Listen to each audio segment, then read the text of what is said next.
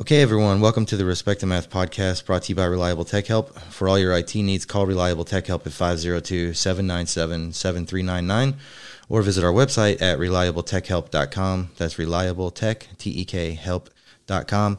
I'm your host, Digital David Snyder. Here at the Respect the Math podcast, we talk about everything from technology to business, science, popular culture, and more.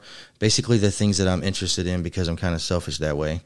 You can find us on Facebook, YouTube, and podcast apps from Apple, Google, Spotify, Amazon, iHeart, and others. Please interact with us online. And if you like what you hear, please subscribe and share our content. We would love to hear from you. Today, our guest is Coral Al- Abood. Welcome. Thank you. Coral has a uh, company called Willow Tree Imaging, and we will be talking about that. That you are you describe yourself as Louisville's only female corporate photographer. Is that That's right? right. Good memory. I remember that being part of your pitch when I heard that. So, um, welcome to the podcast. Thanks for being here. Thanks. And tell us about Willow Tree Imaging. Yeah. So I, as you mentioned, I'm Louisville's only woman-owned corporate photographer. So um, certified minority-owned business. So that's that's helpful for anyone who wants to work with me. Um, but yeah, I primarily work with businesses in their image, and that can be photography or it can be in their brand overall. So kind of upstream of their marketing, helping them get their brand defined and cleaned up and um, organized in a way that they can execute their marketing more easily. Yeah, and you use the word imaging, so it's not just photography. I'm sure you do some design work and also. That's right. Well, the morphing of that, I mean, geez, I've been doing this for 13 years now. And I started out with the name Willow Tree Photography. Um, and this was back, I mean, 13 years ago when you named your business after inanimate objects. Okay. now photographers just name their business after themselves. Themselves, Joe, Joe Davis but it's okay. That's right. Yeah. but it's okay because I do so much more than photography. Um, and that I have had folks help me with things, so it's probably best that it's not just centered around me. But I did change my company name from photography to imaging three years ago because Yeah. I found that the majority of what I was helping businesses with was more their their brand image and Okay. their brand strategy. I do certainly still provide the corporate photography, but there's a huge need for someone to kind of help businesses in that way. Yeah, give us a quick rundown. Give us some bullet points. So we do uh, obviously photography, and then we do brand brand, Mm-hmm. strategy, Brand yeah. strategy. Okay. What else? Yeah. I mean, those are the main two things. Now, brand strategy, how that executes is very complicated. There's a lot of different ways that that can flesh out, but those are kind of the main two things that I help businesses with. Okay. So, And I referred a client of mine, Eric, uh, sent it to you, and you can yeah. definitely do some things to help enhance his brand, right? Yeah, yeah. Yeah. So, yeah, being able to kind of just take a look at a business owner, business thought leader, solopreneur, whoever it may be, being able to just take a look at everything they have going on in their marketing, um, whether it's their website or their Facebook page or their LinkedIn or their reviews, whatever they have going on, to step in and give that kind of global perspective say hey here's where you're executing beautifully. Here's you know here's where everything looks good it's consistent or oh no if i didn't know you i would think these were different businesses.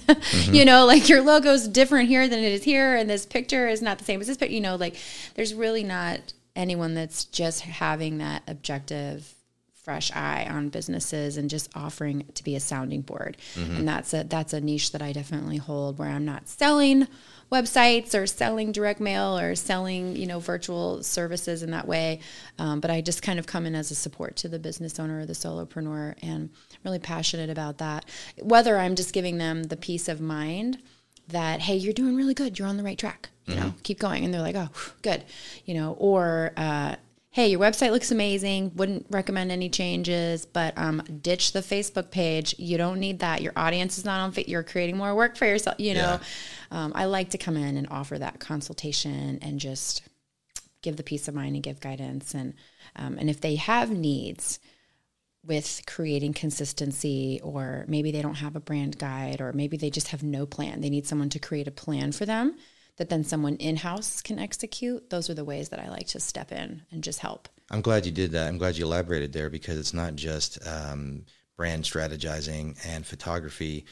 I took some notes here. You're going to advise them on their web presence, their social media presence, uh, their reviews. I'm assuming like Google Business Page reviews, that kind of thing, Facebook reviews. It's a comprehensive suite of um, services you can offer to kind of take a, a look at their their entire um, their branding in a, Yeah. in a generic sense, but you can break that down into individual categories to where you can say, okay, like you said, you're strong here, you're weak, weak here. Let's, Right, um, right. and then you mentioned you, you mentioned uh, in the Facebook example, like your customers on Facebook. People need to know what their audience is, right? Yes, And they need to steer their resources. And most people have scarce resources, whether it's time and or money they can devote toward Yes. towards it. I would I would think that's a really good value you can add to. Oh my goodness. your yes. clients, yeah. Yes. Yes. But it's not a lot of people are not they need that, but they're not necessarily aware that anyone offers that service because I, I don't know anyone else in Louisville who does. Yeah, it sounds like a nice little niche you have for yourself. Do Yeah. you do you collaborate with any web people or social media people or I do, yes. So I have, I mean, I, I know probably 25 different web developers in the city, and I, um, I have three that I've worked with on different projects, and they're all kind of in different price ranges. So depending on what the client's needs are, what their budget is, um, I, I like to refer to the people that I know are really caring for that person or that business with the same altruistic goals that I have. Um, that we really align on brand and philosophy in that way. Because there's so many there's so many people out there that are, um, you know, peddling websites or whatnot that aren't taking the time to ask the questions like, Yeah. hey, who's your audience? Hey, what sets you apart from your competitors? What's what's the edge that you have? What are your goals for your business? Where do you want to be? What why are you even doing a website? I mean, like Yeah. they're not necessarily advancing the business. They're just providing the product, which is totally fine if it's a business that already knows all those things. Yeah. But most of the businesses in the small business sector do not know those things and they need someone to guide them. yeah. So I like to be able to have um, the different partners that I can trust that they're going to take care of the client to the depth that I take care of the client. Yeah, and when you refer someone to someone else, I mean that's a big deal, right? You're putting your reputation on the line when you say, "Hey, you know, I know Susie and she's great with social media." That reflects negatively on you if you send them there and they don't do a good job. Right. And that has happened to me in the past. Uh, same here, same here. Sometimes it's almost to the point where I'm like, I don't refer people anymore. Like, it, you know what I'm saying? I had one recently. It's like, ah, and I'd worked with this person for 13 years. She was great, no issues, and I send her a great, con- a great uh, project, and I'm collaborating w- with her on this project with my client. And just seemed like she wasn't interested in doing the work anymore. I was like, "That's fine, but let me know so I can find somebody else." And it was I, w- we were having to chase her and everything. And It just- Oh, no. yeah, it wasn't pretty. So And that's why the marketing industry has such a bad rep. yeah, You know, there are so many people that are overpriced and taking advantage or just not hitting deadlines and ghosting people. I mean, that's all I hear a lot of times Mm-hmm. is horror stories from previous photographers or previous marketing people. Yeah. You know, so Yeah. Um, in terms of um, like businesses out there being what I call transactional, they want to sign you up for a website, get you on a monthly fee, or charge you some project rate. And like, like you said, not all of them, pro- probably less than half of them, are even taking the time to learn what the person's motivation is, what their background is, who their target audience is. And so I would think there's probably not a lot of competition for what you do out there because you're going so deep with these people, finding what- finding out what makes them tick and doing all of this uh, kind of inventory of their motivation and their target audience and so forth.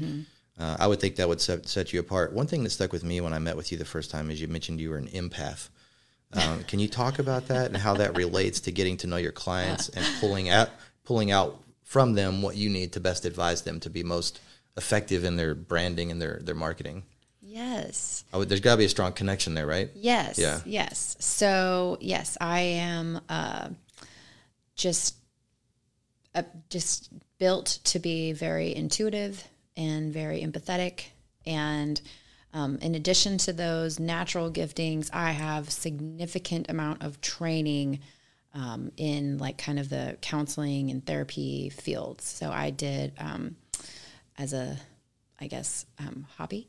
I was doing. I was not getting paid for it. Yeah. Uh, was Amateur psychologist. so, yeah, so uh, a lot of coaching, a lot of group, a lot of individual. Um, I have just been the type of person who my whole life I've always had a mentor or a coach. I, I don't know why. That I just was, I mean, from the age that I was 17, I had my very first mentor, and I just have always found one. I have like three different coaches that I work with now business and relational. And um, so I think that just wanting to grow myself as an individual and then connect with others and help others grow in those ways has, has just probably always been a part of who I am. Mm-hmm. And uh, it's never been anything that I've done, like I said, um, where I've gotten paid for, but I've Yeah. definitely um, spent a significant amount of my time doing that. I love it. And I've even done trainings overseas with international organizations, just helping people connect with one another and see things. Um, so that definitely has helped me when I sit with individuals. They're coming in for a consultation and they might come to me, maybe they refer to me for headshots or can you take my pictures? And then I heard, I heard that you could maybe help me find a web developer too, or something like that. And, or, or maybe they do come to me and they say, I, I need help. I think I need to create a brand or what, you know, because brand is a word that has been a little bit more of a buzzword the last three years. Um, but yeah, so to be able to do the coaching that I do with them, um, which if we're gonna if we're gonna create a brand or we're gonna kind of update a brand and get really clear on our messaging and our goals and you know all that kind of stuff, um, that looks like three or four kind of coaching sessions that we do and those 100% of the time will turn into therapy sessions where people are sharing. And uh, and I, I just hear over and over i don't know why i just share that with you. I don't really ever share that with anyone.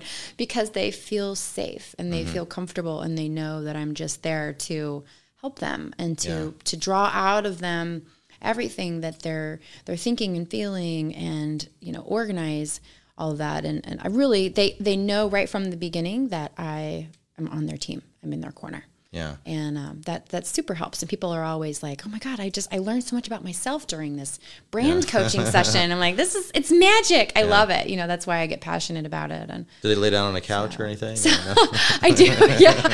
Yeah. David's been in my office. I Yeah. do in the back room have a sofa and some Yeah. chairs. And um, I haven't had anyone lay down, but I have had some people, yeah, lay back and, pretty and kick their feet up and, Yeah. you know, do some deep breathing and go, man, I'm really glad that I'm taking the time to sit down and think about this, you know? So, Yeah. Well, your ability and your willingness to connect with people is very sincere and authentic. It's it's obvious. I mean, five minutes in the room with you, and it, you know, it's pretty obvious. So, I think you're in the right space. Um, thank you. yeah, you know, there's not really not a separation between like our professional and our personal lives. We try to partition those, but a lot of the a lot of those uh, you know unseen uh, problems or um, personal truths we have about ourselves don't just stay isolated in our personal lives. It, it's it's evident in our professional lives, and I see a lot of people that I try to coach too because I, I like to help folks. And uh, uh, one of the best uses of my 18 years of being in business and growing multiple businesses and having personal development and personal uh, professional development along the way is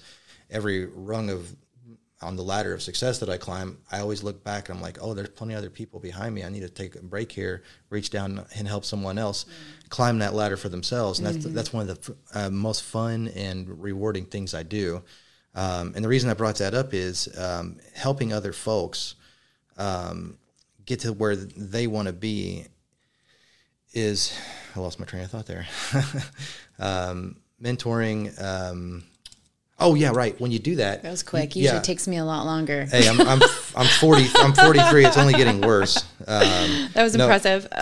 yeah, but no. The idea is when you're doing that, when you're coaching somebody and all the surface stuff, well, they're not making enough money, or they're not managing their payroll properly, or they're not they're not marketing effectively. Whatever it might be, you can almost always trace that back to some personal, you know, issue. Whether they they don't have the self esteem to charge in the marketplace what they're actually worth, or they don't feel that they deserve to have. Um, big one for me is organization. Like I I can't tell you how many people I know that are small business owners that are successful and have no idea what their numbers are. Like, Yeah. what, how much gross profit did you make last month?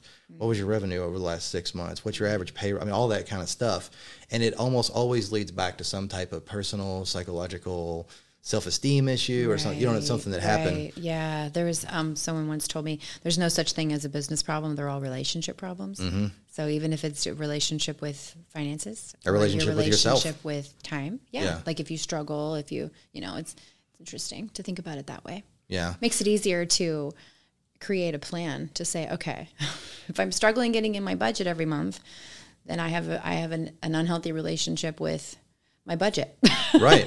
Yeah. and my finances and my thoughts around money and that kind of thing. So, you know, it's And a lot of people have an unhealthy relationship with themselves, right? I mean, Mm-hmm. Dr. Phil says you can take the person who, who on the surface is beautiful and successful and lives in a, a beautiful neighborhood and drives a yeah, an expensive car and has a beautiful family and all that, but on the inside, they might have what he calls a personal truth that's very negative. yeah, and so yeah. we know we all know those people, Yeah. right? Unfortunately, and um, I think you probably deal with that a lot when you're you know coaching people on Yeah.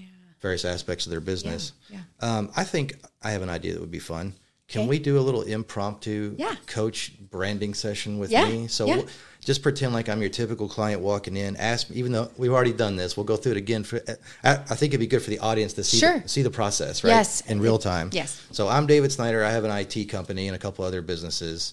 Advise me. Ask me those quest- questions you would typically ask to get to know me, to get to where we can uh, improve my branding and my marketing. Oh, okay, Yeah. okay. Sorry to put you on the So we just oh no, it's fine. Okay. So we just met, or you've you've come to me because you've heard of something, some service, or you have some question.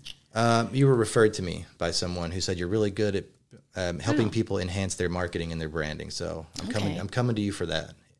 So, oh, you're coming to me for that. absolutely. yeah, Okay. Yeah. Well, I mean, I would right off the bat just say so. Um, what are the goals that you have? What are what are the questions that you have? What's going? What's working really well for you, and what's not working really well? Okay. So so where are you at, David? Yeah. what's up with reliable tech? Yeah, Are you a- happy with where you are in your business, or are there things that you're feeling like you you want to grow in? Yeah, it's good you asked that question. Um, yeah, so we're going through a transition where I have um, I've had just myself and David Hastings has been with me for gosh twelve years now. So for a long time it was just a two man show, and we brought a new guy in named Justin who's working out really well. And one of the challenges I'm having to face is okay, how do I step away from that day to day working in the business stuff that now I've delegated to him, so I can get a bigger a more a more um, broad view on the bigger aspects of running a business, growing it, um, developing people that work on my team, and so forth. And so for me, one thing I had to come to the conclusion was um, when you delegate something to someone. The bad news is they won't do it the way you do it. the good news is they won't do it the way you do it. Yeah. And so what I learned is if I let go of those minor issues where he doesn't do it exactly the way I would, I open myself up to a new world of possibilities where he can bring new and fresh ideas to the table. He mm-hmm. might even figure out a better way to do it, right? And if I'm clinging to those little things I'm hung up on where he's not doing exactly I would, I'll miss out on that that fresh perspective or those new ideas he might bring to the business. So that's a challenge I'm having right now, particularly particularly coming from the lower middle class and um, not having much. This business outside of my family is my life's work, so it's hard to you know let go of that. So how would you advise me to embrace more of delegating so I can focus on bigger picture issues of growing the business, developing my people, and so forth? Oh my goodness. Um, delegation is the key to success, in my opinion. Yeah. So, but I, I, I hear what you're saying that stepping into that delegation, finding the right people, trusting that they're going to do it in a way that maybe isn't the same as how you would do it, but it's in a way that's going to benefit the company is really, really important and can be challenging for some people. It doesn't sound like it's really that challenging for you. You're able to kind of some people will say like let go of the control, but I like to think of it as give them their opportunity to fly. Yeah, You know, because we really that's that's what we need to do is a- let people do certain aspects of our business that they are way more gifted in than we are. So I think kind of having that that mindset shift from okay i'm going to have to trust someone else to do this for me to hey let's let's find the right person that is going to come in and do this in a way way better that you ever did it and you're like god that was such a good decision for me Yeah. i feel i feel the load off as opposed to like a strut you know what i mean Yeah. so yeah so i mean i would say um have you ever done the culture index Oh, my so? I do, I know. Well, you happen to know him, yeah. But Yeah. it is, um, man, when you're talking about that, team members Yeah. and you know, especially businesses that are that have smaller amount of employees, um, really having the right people in the right places is so important. Um, Mm-hmm. I've worked with businesses where maybe they're family businesses and no one's getting fired, but Yeah. maybe we need to rearrange who's doing what. So and so has maybe done sales for 10 years and they're kind of underperforming and, you know, family members like I don't want them doing sales anymore and but I can't fire them. What do I do? You know, it's it's about having that third party that can kind of manage yeah, everyone's roles and having someone come in and use something like the culture index and um, very quickly, in just a matter of minutes, kind of see where everyone's giftings are and then rearranging them. And Yeah. hey, you've been doing sales, but man, you're really more inclined to be a manager or this or that. It's about getting the right people, getting people in the right spaces where they can flourish that alleviates the stress. And if you still need to hire another person to do another role, that's perfectly fine. Yeah. You know, um, so I, I think a lot of small businesses, they approach hiring, especially now post pandemic, they're approaching hiring from a place of desperation. Mm-hmm. So we are missing a lot of people in our workforce. And it's like anyone, anyone who can come help can work, you know, and you know, and if that's the situation you're in, then that's the situation. But it's still worth having if you don't have already those tools available to you or a background in HR or anything like that, it comes back again to delegate to the professionals. Bring someone in who can, on a very short term project basis, just come in and work with your culture, work with kind of your morale, make sure everyone's in the right position so that your machine is is grinding smooth. You mm-hmm. know, culture is a big part of what I do in the in the brand, whether it is the brand coaching, whether it is a startup um, and there's multiple employees or it's a solopreneur and they're like, I, want to hire and I want to do these things because culture isn't just the experience of everyone working in the company. It's also the experience that your customers are having with you. So your customers are experiencing you in a consistent way whether or not you are being intentional with how they're being treated right? So think of like customer service. If you're if you're just executing your business and getting great reviews then you're sort of accidentally doing things really well you know? Yeah. but um, if you sit down and, and say hey team i want everyone that comes in and out of this you know experience with us as a business to have a raving review of this this and this. Oh they were timely. Oh they were proactive. Oh they were that you know being intentional with what is that customer experience? What is that culture going to be like? Mm-hmm. In advance helps everyone to execute. And it's the same internally. Mm. You know what would be what would be the best if if i interviewed david and said talk to me about working for david. Mm-hmm. You know what would be the best thing that you would want him to say That's a great question. Yeah, so I find myself in more of a coaching role these days because I have a team that's that's doing a lot of things I used to do myself. And so one thing I tell my people is when they say, um, um, "Well, you know, thanks for doing this or that for me or whatever," I say, "My success," or I say, "Your success is my success." So I take an approach of if I can just do everything I can do to provide a good example to them, to be consistent with them, um, and follow through on my obligations to them and do right by them when I have the chance, that that's going to determine that culture, and they're, they're going to be more likely to stick around. I mean, Right. David Hastings, my- yeah. yeah, my David Hastings, my business IT consultant. We started on a handshake agreement agreement in like 2010, I think. And Wow. he's still here, and he's Good. do, and he's Retained doing, him. Yeah, yeah, absolutely. Yeah. Retention accomplished, right? Yeah, yeah accidentally, Yeah. you know, but yeah. And so some things I tell folks are um, your success is my success. I don't use the word working for me. If you're working for me, then I'm working for you. Like there is no I'm the boss and you're there's none of that. Now there is the expectation that hey, I've been doing this 18 years. I know a thing or two about it. I've got a process and I ask them to follow that process unless they can come up with a better one. That's it. You know what I'm saying? There's no ego in that. And I tell them I'm like when I'm coaching them I'm like this is the the best way that I've figured out how to do it. It's very possible there's a better way. And if you can show me, I'll switch instantly. But until then, let's try to cling to the proven process so our customers get a consistent well, you have, experience. yeah, you have to make progress. Yeah. yeah. So that that's a couple things too. When you yeah. So advise you. I mean, that would be in order for you to have more peace of mind that you're you're on track with delegating to David. You know, I would Mm-hmm. take a deep dive on the culture and potentially look at you know roles and culture index and stuff like that. Yeah, you mentioned that. I did the personality profile with Mike, and it was very interesting. Um, so, so, so some things he says that came to mind when you were talking about that is the right person on the right bus in the right seat, right? yeah, that stuck with me. Um, and then I also heard Dave Ramsey, who's a big in, in- influence on me. He talks about how when you're uh, when you're when you're by yourself, when you're solo, you can kind of row your boat in any direction you want, right? And there's different strategies to where you know you want to row upstream, you want to row downstream. What do you want to do? But the second you bring other people in, you have a responsibility to to row in the same direction together. And he tells people that if you row together in a wrong direction, you'll end up better off than rowing in the right direction opposite of each other. You see what I'm saying? Yes. So I think that that Yes. really stuck with me too when you were talking. You want to comment on that? Yeah. Yeah, and there's a really you just bring up such a good point that nowadays there are so many people starting their own business. There's so many good ideas. There's so many people that are just jumping off the cliff and building the plane on the way down. And Yeah. one of the things that like I, that. try to every everyone though when they when they come to the point where they need they can't be a solopreneur, they need to hire people and it needs to be a team.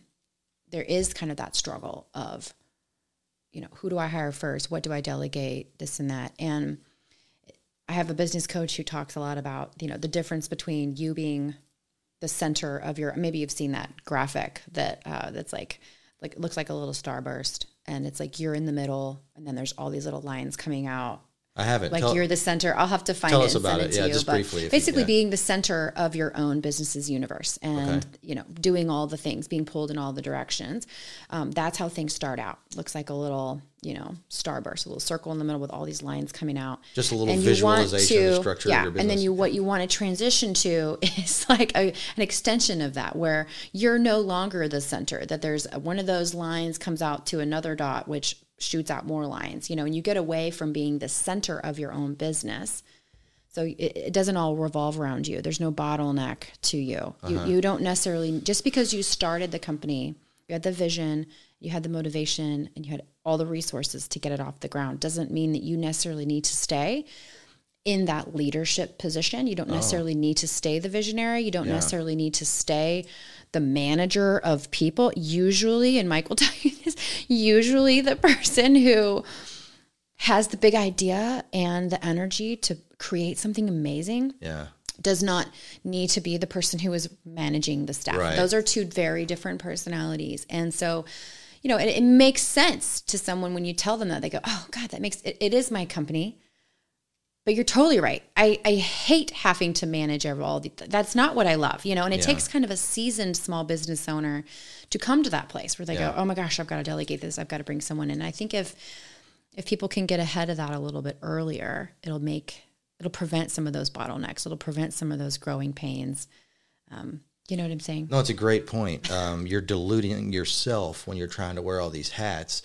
Now, when you're getting off the ground and you don't have a lot of re- resources beside yourself and your time and your talents, you can do that, but it's not sustainable over the You long You also run. don't have very many clients then. Right. So yeah, yeah, as the business grows, the needs grow. Yeah. You know, it's yeah. That's a great point. Um, I like the term servant leadership. Mm. Um, I think Zig Ziglar said you can have everything you want in life if you're just willing to help enough people get what they want. Mm-hmm. Um, another, um, you, you asked me about my culture. Another term I like to use is you can't push a rope.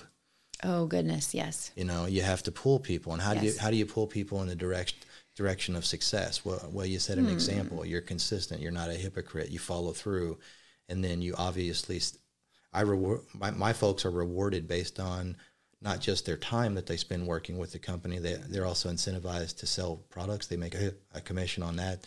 They get profit sharing and um, other some other um, incentives too. So.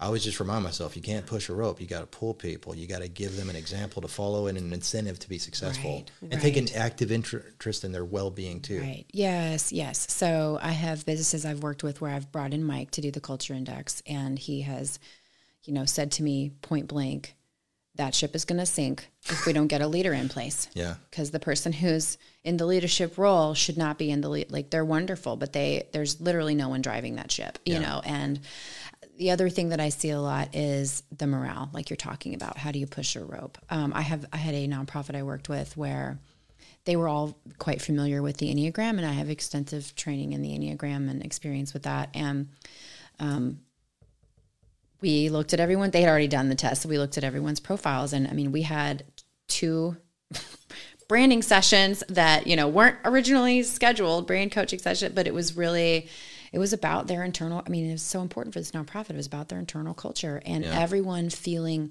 appreciated yeah, so a- as humans our most fundamental need is to feel understood yeah. we just want to be understood and then we want to be loved right but Emp- when you're with, appreciated. nonprofits are just notorious smaller nonprofits are just notorious for just overworking their volunteers or their staff. I mean, Right. there's more work that needs to be done than there's people to make it happen. And we are capable of doing this. We are capable of showing up and just busting our asses and doing what we need and just grinding it, right? But we are mm-hmm. also human and we wear out.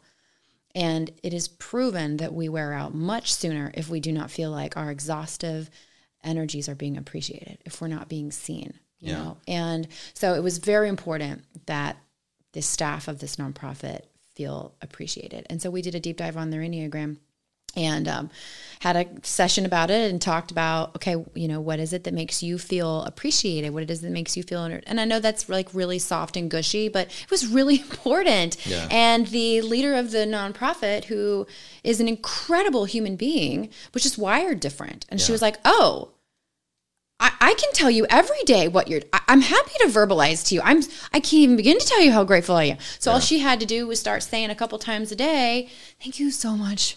it just relieves my stress. And then that employee was like, "I'll be here early tomorrow." You know. So Yeah. it, it's about. You said, "How do you?" How, how do you push that rope? How do you make someone do? I, I really think it's more about appreciating them and inviting them to grow into their giftings, which is why it's so important to understand what our skill sets are. Yeah, meeting them where they're at. Uh, Mike Hall mentioned uh, not, a, not everybody wants the same type of um, reward or praise or recognition. And he mentioned a client he worked with. They brought her up on stage at this big event they all have for the company and gave her this award. And she was horrified because she doesn't like to, she'd rather be recognized as part of a team, a team player. yeah. And when they thought they were doing something nice for her, and it, it she was terrified, right? Because that's just not her way of getting recognized. It's not her way of she wasn't on. You know, so, so they have to take the time and put the effort in to learn Right. what makes each person tick, and that's where empathy and, and compassion and, uh, come in uh, so significantly. There, Yes. couple um, notes I made here. Um, you find yourself managing egos and personalities a lot, right? yeah. And it's not necessarily, like you said, the leader of this nonprofit, wonderful human being, just not a good manager of people. It's no reflection on your character, your integ- integrity. You're a good person, but you got to break through that, right? Eh, And communicate to that person, you know, especially in a nonprofit setting, the wh- whole point should be to help do good and promote the purpose, the cause, right? Well, you can make the argument you, you're not doing that as effectively as you could. You're not helping as many people as you could if you're not having the right people in the right positions to make that happen. Or you're having constant turnover, Right. which we see in a lot of small nonprofits that are overworking their employees. Mm-hmm. You know, under overworking and underappreciating. I'm going to be consistent with what I said earlier. Uh, Most of them are overworked, but we, we have problems when they're underappreciated. At least once a week, I call my guys that work with me and I say, "Hey, man, I just wanted to thank you for this job that you did. I appreciate you." You'd be surprised how far that goes. Oh my goodness. A 30 Words second- of encouragement pretty much works with everyone. But if you were in a phone call. pinch, you know, the if you were having morale, the culture index and Enneagram and things like that, just they're tools. They're tools that, you know, businesses use and they can they can really revive, Yeah. you know, a company. So Yeah, I want to come back to the Enneagram beca- because I'm, Yeah. inter- I'm interested in that. And uh, you're obviously very, very experienced in that. So I have some questions for you. One thing my mentor told me was um, back when, when he was, before he was retired and sold his business, he was working like 90 hours a week. And I was like, why'd you work so much? And he said, well, I never wanted to do, ask my employees to do something I wasn't willing to do.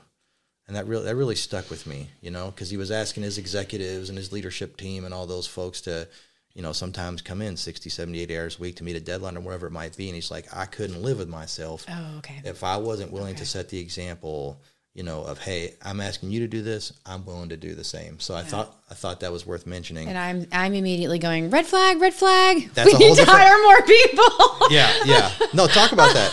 Talk about that seriously. Yeah. I mean, that's that's that's a lot of hours in one week. That's right. And it's know, unsustainable. it's unsustainable and it it could be very easily argued that that's not going to be healthy for everyone on your team now Mm-hmm. that might be fine for one person one person might be voluntarily spending 90 hours at the office Or short bursts, but you can't sustain it over the long it's, term. it's not it's not sustainable and it's not for everyone yeah. and you you know if you want to have a healthy culture you've got to really consider the work time balance Yeah. the work life balance is extremely extremely important he took it so seriously. They had a Christmas party every year for the employees, and towards the end, they had thousands of employees.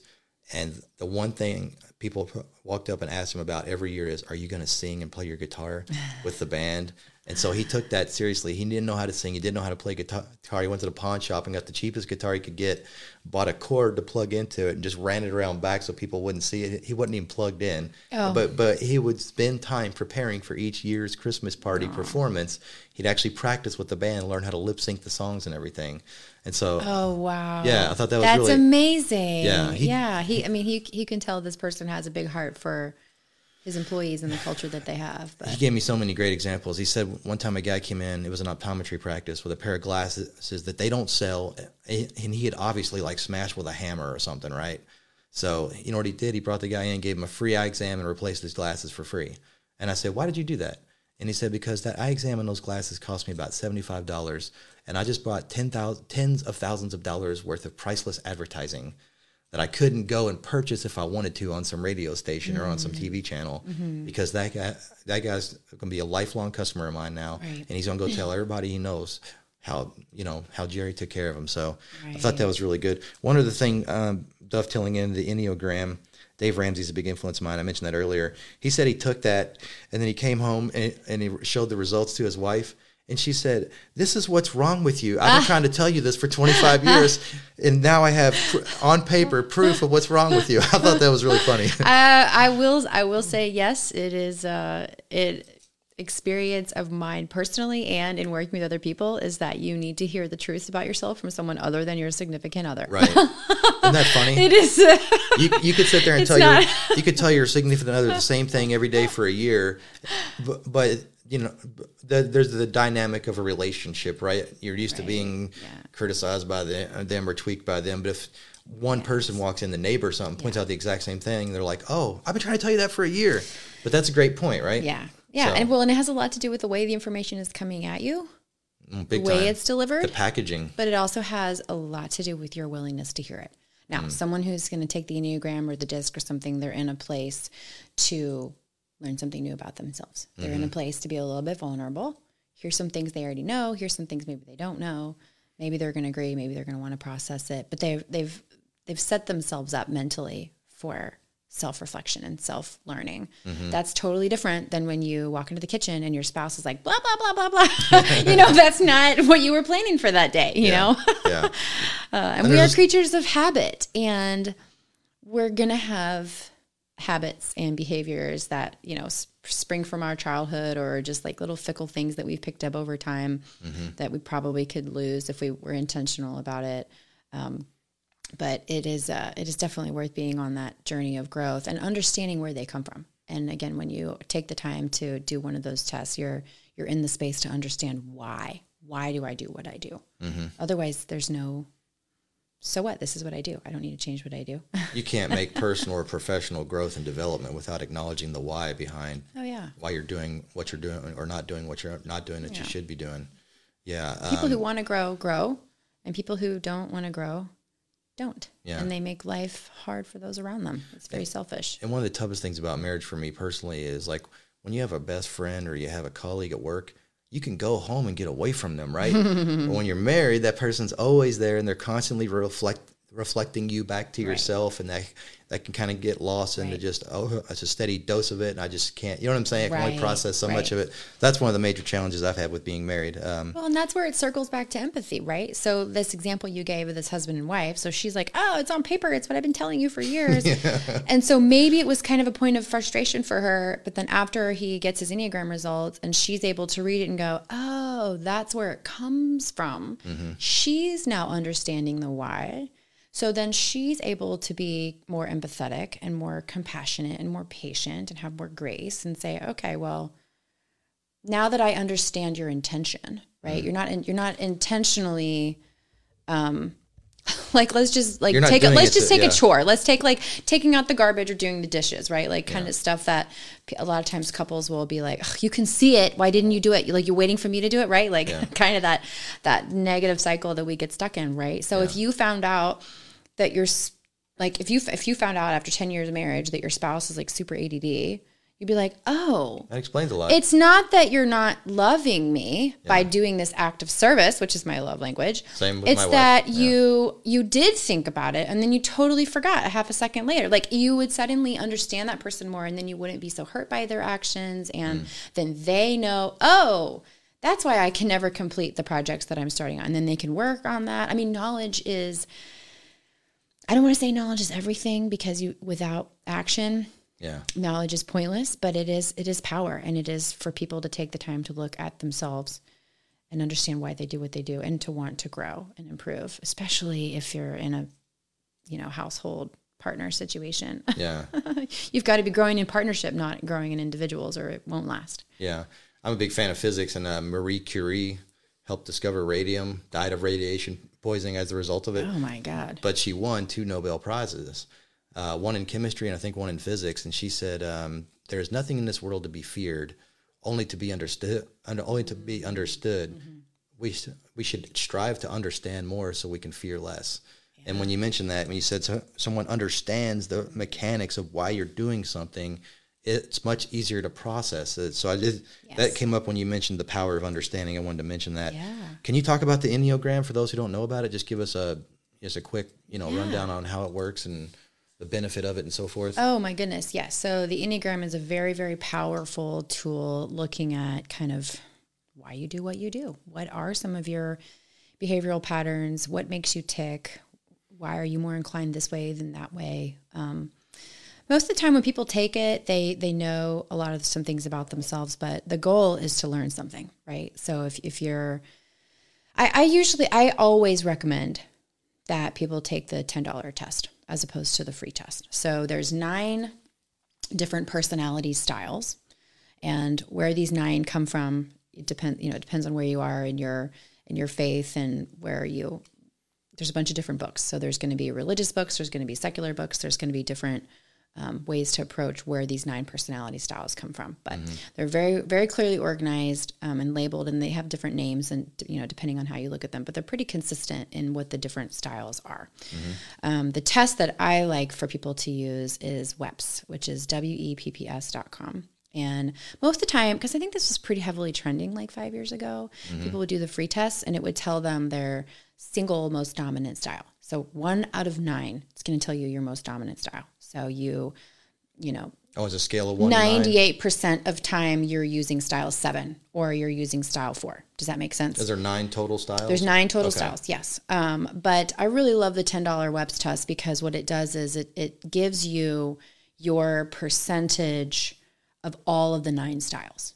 So, f- like for me, I score really highly in several of the styles. Now I have one that's like 99.9%, but then about- I have but I have a bunch that are like 98, 96 and those all still matter because we are dynamic. So, one of the things I love about the Enneagram is that it's not putting you in a box at all. It's not saying, "Oh, you're a style 7 and, you know, there's a name for that and then this is you always don't use, you know, use this as a crutch. Use this as an excuse. Well, I'm not that way because I'm a this. You know what I mean? It's really meant to be more used as a tool by way of like checking maybe like checking your blood pressure. Like where are we at today? And then you say, okay, well, here's some of my strengths. Here are some of my weaknesses.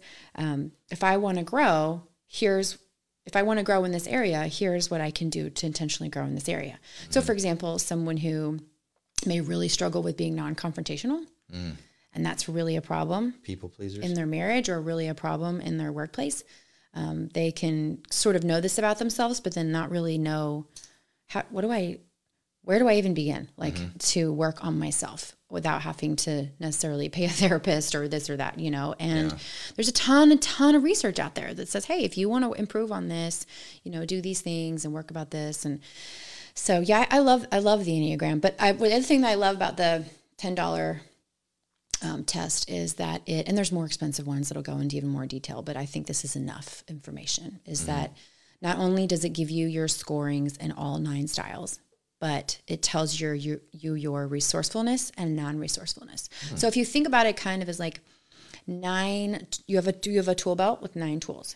You got your hammer, you got your pliers, you got your wrench, right? Um, most of the time, we're pretty good at pulling out our measuring tape when we need to measure something as opposed to pulling out our hammer. Right. We pretty we know. We know what tool is needed, you know, but the but the resourcefulness and non-resourcefulness is like, okay, when you need to pull out that hammer and hit that nail, what's the what's the likelihood you're going to hit the nail? What's the likelihood you're going to smash your thumb? Right? So what's your resourcefulness and non-resourcefulness? And Competency, so to speak, or Yes. Yes. Um, or just where do you go? Another really kind of the way that they put it is where do you go when you're stressed? When you're when you're a healthy, like if I'm a I'm a seven, which is the enthusiast, I'm the passionate, Yeah, I wanted you to talk the about that. visionary. You know, that's my highest number. Um, Okay. And a very healthy seven can cast a vision very clearly. I can see it very clearly, and I can communicate it very clearly, and it makes sense to people, and they jump on board. Mm-hmm. Um, a non-healthy seven only wants to feel good feelings, and if there is conflict, I completely avoid.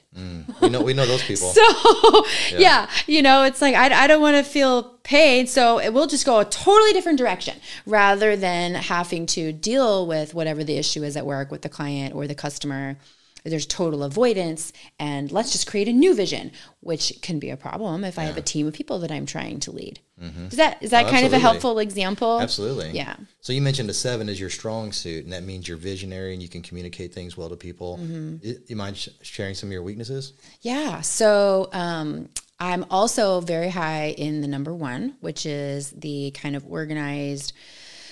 Um, sometimes they call it like the good person or the perfectionist. I'm definitely not. I'm not the firstborn in my family, so I would never describe myself as like needing to please in that kind of way. But when it comes to my own internal integrity, I hold myself to a very high standard. Um, there's no half-assing it in my world, and so that's a really good thing at times. And other times, if I'm a non, if I'm in my non-resourceful one, so if I'm getting overwhelmed and I'm getting really stressed, then I will um, again kind of revert to that avoiding. So, and that actually showed up in my culture index as well, where he, Mike said, when you get overwhelmed, you get stuck. You don't know which decision to make. And I was like, yes, when I'm super stressed and I'm super overwhelmed, that that can be a thing. Or my one can come off really rigid in a communication way. I can I can come across as very black and white. Really, like abrasive, or just more? No, not like um Just more cerebral, or yeah, not aggressive or anything. Okay, Just very black and white. This is the way it needs to be. some things are black and white. And right? some Yeah. things are, yes. But I I love gray. I'm a friend of gray. I'm good. I'm flexible. Yeah. But when I'm stressed, I don't sound that way at all. It's Mm. a way that my communication changes. Um, so that's kind of an example of how something that is very beneficial can become a problem when you're stressed. So I'm I'm very very resourceful. I have like a 98% resourcefulness in my one and I have like a 97% non-resourcefulness in my one. So I could swing, you know, both sides. And then So yeah. what did you, what did you learn from that? And what changes were you able to make because you under, uh, uh, you understood yourself in a new light after having taken that? Can you talk about that? Absolutely. So it, you know, it's coming back to that personal, you know, space.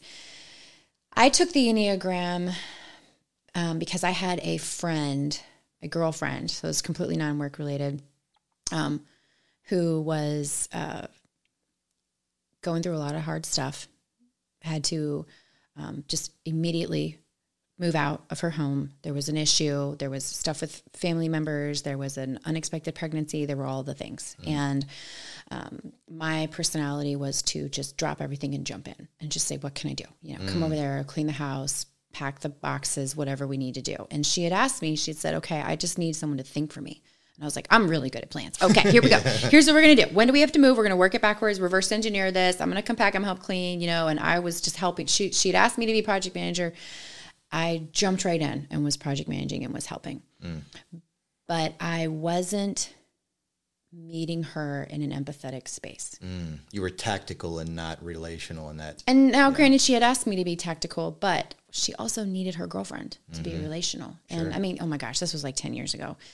Um, and I just remember her being overwhelmed and saying, you're just, you're just, you're too much for me right now. Cause she mm-hmm. had ended up getting overwhelmed and, and needing just some downtime. And I was there executing the plan and mm-hmm. not necessarily hearing that she needed a day off and she was feeling overwhelmed and she really just needed me to be her girlfriend and sit with her and mm-hmm. cry and this or that or the other. And, um, and I just remember her saying that to me and me being so crushed and being like, what do you mean I'm too much? I'm doing, you know, and then the more we talked and it was a loving, you know, it, my my seven, which was, you know, move forward, cast, you know, cast the vision, push forward, get it done, get it done, doesn't always have the ability to be present.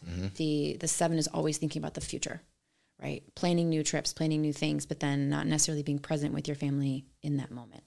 Um, and so that was um, I had heard about the Enneagram. I knew people that were taking it and I had been like, I don't, I don't want to take it. I don't want to be put in a box, you know?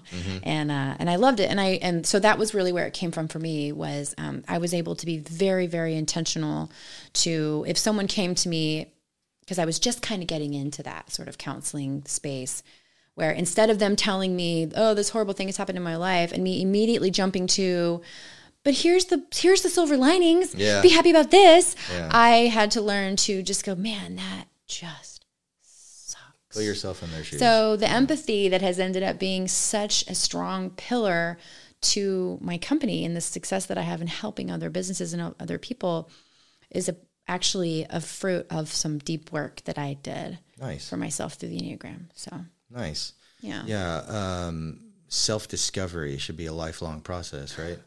I remember uh, Sir Isaac New- Newton after he gave us the um, theory of gravity, what changed science forever in physics, and then he gave us calculus because the the math to explain his theory of gravity didn't exist.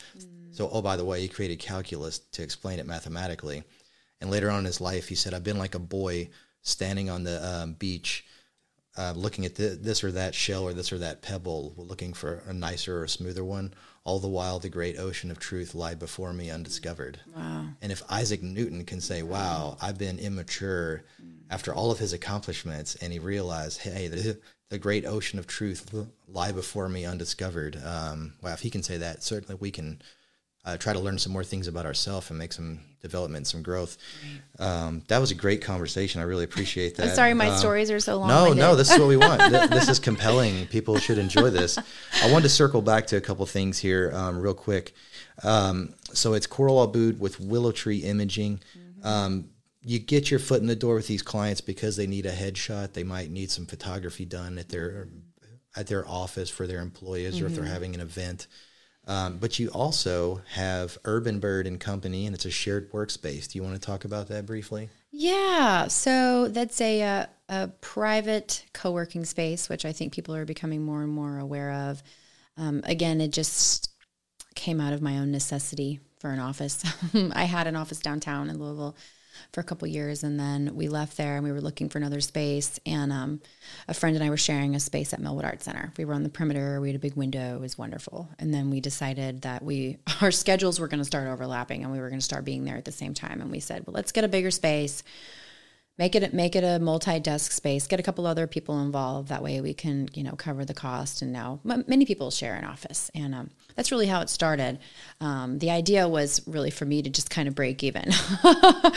And uh, and uh, it, it's a, it's a wonderful space I love having an office to go to. It's for it's really for the people who kind of need to go to the gym to work out versus like your people who work from home, right? And uh, we've been doing this for oh my gosh, six or seven years now before the pandemic, before the shutdown, and um, there. So of course everyone you know went home, worked from home, virtual, and was like, oh, this isn't so bad. And then you know we're seeing people be like, I'm ready to get out of this house, and Yeah. and the scene is different. There's a lot of companies have shut down. There's not as many places for people to go and work remote, and so yeah, it's it's super cool. Um, it's a uh, two room space. The front is organized like a gallery, and there's multiple desks, and you can kind of come in and sit wherever you want. And then there's a back office that is a meeting room that is accessible to any of the members. So we keep it small. I like to keep it at a, a max six members. Um, we're very supportive and networking with each other and other people. Um, but it is at a fantastic location. It's at Mellwood Arts Center, and they have events oh my goodness, at least twice a month, there are thousands of people crawling all over the art center. And um, we have a fantastic spot. So we open the double doors and people come in and they want to look at the art. And then they say, oh, what's a co working space? And we kind of explain that we're just a remote office for people. And um, we've got business cards there. Um, but I am the only space that offers advertising for my members. So, I mean, one of the biggest draws for a business owner or a business representative would be uh, the business address because a lot of the other co-working spaces in town they don't offer the business address um, some of them do but they don't offer marketing so we have a website with marketing we have marketing in the hallway Um, so we're kind of, and we tend to kind of be a hub. So I'm always looking for someone to join because I always have people leaving. So we've had a lot of startups come in and then they get to the point where they need to start hiring and they need their own space. And I'm like, go, baby bird, you know, and then I'm looking for someone else to join the space. So it's a very sweet kind of collaborative small community that we have. Yeah, and the people who join your workspace, you're promoting them. Absolutely. There's um, documentation on the outside of the, um, I guess, the glass window that Yeah. Mm-hmm. talks about each per- person and what they do and their strengths and so forth. So you're not just getting a workspace; you're also getting kind of co-branding and co-promotion. You're pulling resources together, collaborating with each other, other and so forth. and a ton of exposure you wouldn't be getting if you were still working from home. Absolutely. Yeah. And I can vouch for it personally because I went there, had a great session with you. We sat in that back room and you kind of interviewed interviewed me and we talked about lot, lots of different things and you got to know me as a person, as a business owner. It was really uh, really uh, eye opening and interesting and I you were gracious with your time. So I wanted to give you a testimonial on that. you. You guys owe it to yourselves to go to Urban Bird and Company um, Shared Workspace, and that's in the Mellwood Arts Center. There's a ton of diversity there. You'll find leather making businesses and restaurants and shared works and all kinds of other stuff. And like you said, it's very active. You owe it to yourself to go check that out. Um, and I, I used to do th- some creative work in photography and graphic design, uh, some video stuff. And uh, I can tell you, it's important to have not just a photographer, it's important to have someone who lear- can learn about you and not just give you this transactional one off, okay, here's your headshot, I'll see you in two years. Coral's going to take the time to learn about you, learn what makes you tick, and advise advise you on not just your headshot, but also your, I'm assuming your promotional materials like brochures and your website, social media, all that kind of thing. So, Make it all consistent. Yep, And so- attractive. That's the whole point of it is we need to be attracting your clients to you. Absolutely, yeah. So I vouch for Coral. Um, I've been to this shared workspace. She's read my mail, so to speak, when we were there. Um, give us uh, um, how people can interact with you. Phone number, social media. How, do you- how do you want pe- people to contact you to learn more about your business? Oh my goodness. Yeah. Uh, they can text me. They can call me. Okay. 502 612 9286. Is that the best way to interact with you? You want to give them an email address Oh, yeah, or a website email or anything? coral at willowtreeimaging.com. Um, I, uh, you can also go to the website willowtreeimaging.com. Primarily, what you're going to find on the website right now is examples of photography. Because I, the when I did that site a few years ago, I positioned myself to try to find some web development partners, and I um, didn't want to put a whole lot out there about the brand and stuff because um, I didn't want anyone who's in a true kind of marketing space to think that I was a competitor. In reality, I'm not. I'm looking for partners. And so, primarily, when you get on there, you're going to see a bunch of photography examples. Um, I'm working on a rebrand for myself. I Oh, have cool. a company that's helping me. So, I help people. I need someone to help me Yeah. to kind of get that. Now that I have some good, solid, you know, web developer and marketing partners, um, I can really kind of put lead with what I do the most, which really ends up being more of like the brand coaching and this Yeah. guiding and all that. Um, so yeah, willowtreeimaging.com. Um, you can message me through the website or email me or call or text me. And then the, if you're interested in the office space, it's urbanbirdandcompany.com. Perfect. And how do you spell your first name? Coral. C O R A C L. O R A L. So that's Coral, C O R A L, at willowtreeimaging.com. They can email you. They can go to the website, willowtreeimaging.com, and also urbanbirdandcompany.com, and give them that phone number one more time. 502 612 9286. Perfect radio cadence. I like that. I learned from Vicky, Oh, Vic, Vicky Rogers. our is- mutual friend. Yeah. Absolutely. She's great. So um, I wanted to say something briefly. Um, you know, I tell people a very um, small percentage of the population wants to hear the truth, pr- probably less than 10%. And then I tell people of that 10%, probably half of those people are equipped to actually process and do something with the truth. So we talked a lot about self-discovery and personal development and all that. So I just I tell people to keep in mind meet people where they're at. Yeah. Um, That's like the key. yeah, meet people where they're at. If you just bludgeon them across the face with the truth, even if it's right, it's not going to be effective. You're going to push people away. You're not going to accomplish your goal. And so um, I've had to learn that the hard way. I used to be the guy with the chip on my shoulder, telling everybody what was wrong with them. I'm like, wait a minute, wait a minute, what's wrong with me, right? And how can I better package and deliver this in a way that's going to be received and processed as opposed to resisted? Um, so I just wanted to throw that out there. It's very good advice. Thank you. You summed a lot of stuff up that I that took me a lot more time to say. well, you did, the, you did the same for me. I, I always tell people I've got more to learn from you than you could ever learn from me. So, and I mean that. But um, I have three questions for you. yes. Um, this segment of three questions is brought to you by our nonprofit See Good to Be Good, which aims to act as a source of hope, motivation, and inspiration to help folk achieve their dreams. We're currently accepting donations to help fund our needs based scholarship to help a young person pay for their education in the arts. If you'd like to help us with that, please let us know. Question number one Why are you successful? Hmm.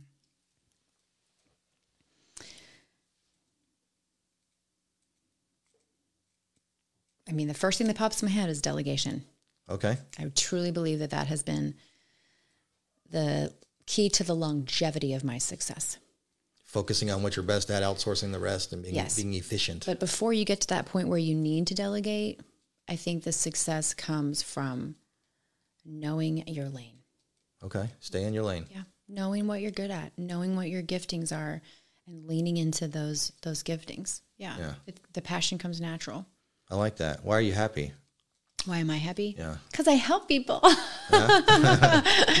I love seeing the positive ripple effect of anything that I can do to help a business. Is there anything more rewarding than that? Just seeing people make changes and I'm so relational and I'm so sentimental and I just love spending time with people and for it to be quality and equally beneficial that I mean there's not much that's going to fill that's going to not fill my cup up. It doesn't take much to fill my cup up in that capacity. If we're having a really quality interaction and I know that we're both, you know, being bettered for that, I, Yeah. that's what what else is life about, right? yeah.